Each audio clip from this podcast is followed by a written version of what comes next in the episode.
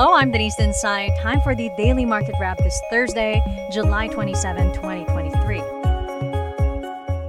Asian markets traded mixed on Thursday after the U.S. Federal Reserve hiked by another 25 basis points to a 22 year high policy rate and left the door open for another one in September. Philippine shares finished flat for the day at 66.77. Regina Capital's Ariel Santos says the Fed's move was already priced in the market.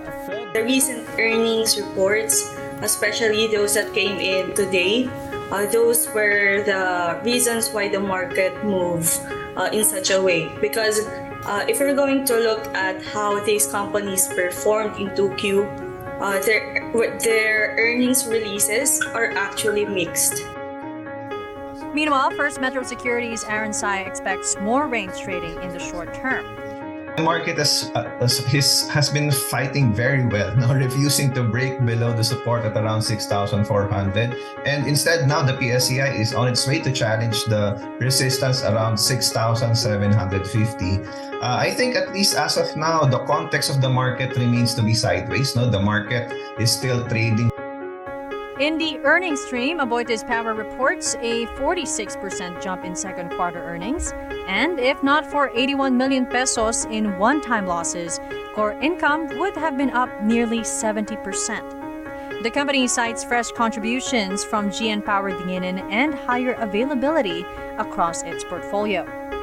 The power arm of the Aboitiz conglomerate says it is on track to achieving its 50 50 balanced mix portfolio by 2030 and continue to focus on providing reliable and innovative power. Meanwhile, Concepcion Industrial reports a 10% growth in second quarter net income of 257 million pesos, bringing first half to 350.3 million pesos, up 33% year on year. The company cites stronger sales volume in the second quarter, favorable impact of foreign exchange rates, and income contribution from its associate, Concepcion Midea Inc. It notes strong growth in air conditioner units and laundry products helped offset lower demand for refrigerators. Wilcon Depot saw net income in the second quarter dragged by 15% amid a slowdown in foot traffic and transaction count in old stores and higher operating expenses.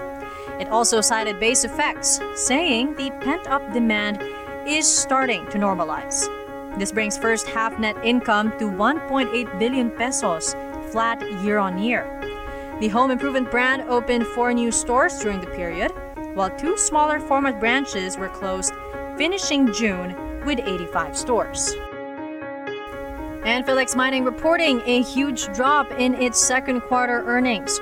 Core net income came in at 314 million pesos, more than 50% decline from the same period last year. Philex says lower tonnage milled resulted in the contraction of gold and copper output by double digits. Finally, Robinson's Retail saw earnings drip in the second quarter to 1.3 billion pesos, citing base effects. It said the second part of 2022 saw a boost from the economic reopening and election related spending, which are absent this year. It also suffered from higher forex losses and equitized losses from associates. And that is it for today's Market Edge. Don't forget to hit the follow button for the latest market action